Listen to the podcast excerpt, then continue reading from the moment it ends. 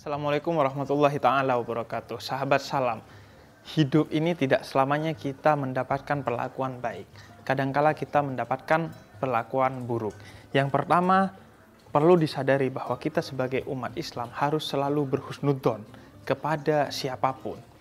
Karena sebagaimana diajarkan oleh Allah dan diajarkan oleh Nabi Muhammad bahwa misalnya Allah katakan, ana inda dhanni abdi, aku ini tergantung prasangkamu kepadaku. Maka kita diperintahkan oleh Allah untuk selalu prasangka baik kepada Allah agar Allah memberikan kebaikan kepada kita.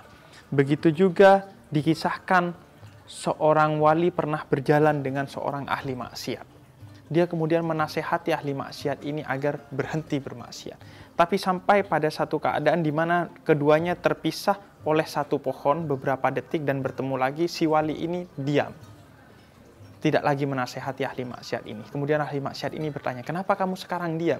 Kemudian kata seorang wali ini, tadi sebelum melewati pohon aku melihat kamu, bahwa kamu peminum minuman keras, penjudi, sehingga aku menasehati kamu. Karena aku tahu persis bahwa engkau adalah seorang ahli maksiat. Tapi setelah lewat pohon, ada waktu dua tiga detik di mana saya tidak melihat kamu, sehingga bisa jadi kamu bertobat kepada Allah dan tobatmu diterima, sehingga ketika kembali bertemu bukan lagi kamu ahli maksiat di mata saya.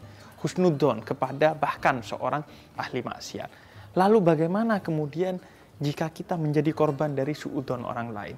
Yang pertama adalah Rasul mengajarkan kepada kita untuk melawan segala tindakan buruk orang lain kepada kita, segala persepsi buruk ke orang lain kepada kita dengan akhlak yang baik. Sehingga kita perbaiki persepsi orang kepada kita dengan cara-cara yang baik, bukan dengan cara-cara yang buruk. Karena kalau dengan cara yang buruk justru mengkonfirmasi kesuudonan mereka. Dan yang kedua adalah Rasul diutus sebagai suri tauladan. Artinya beliau memperlihatkan dirinya bukan hanya dengan kata-kata, tapi dengan sikap. Oleh karena itu kita akan melawan orang-orang yang bersuudon kepada kita dengan menampakkan sikap yang tidak seperti dituduhkan orang itu.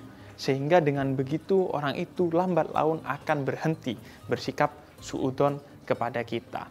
Dan pada akhirnya jika memang mereka tetap suudzon, maka urusan mereka dengan Allah. Urusan kita hanyalah selalu bersikap baik dan itu yang akan kita pertanggungjawabkan di sisi Allah Subhanahu wa taala. Adapun orang yang bersuudzon kepada kita meskipun sudah kita jelaskan dan kita tunjukkan sikap yang tidak seperti yang dia tuduhkan, maka dia akan mempertanggungjawabkannya di sisi Allah Subhanahu wa taala. Wassalamualaikum warahmatullahi taala wabarakatuh.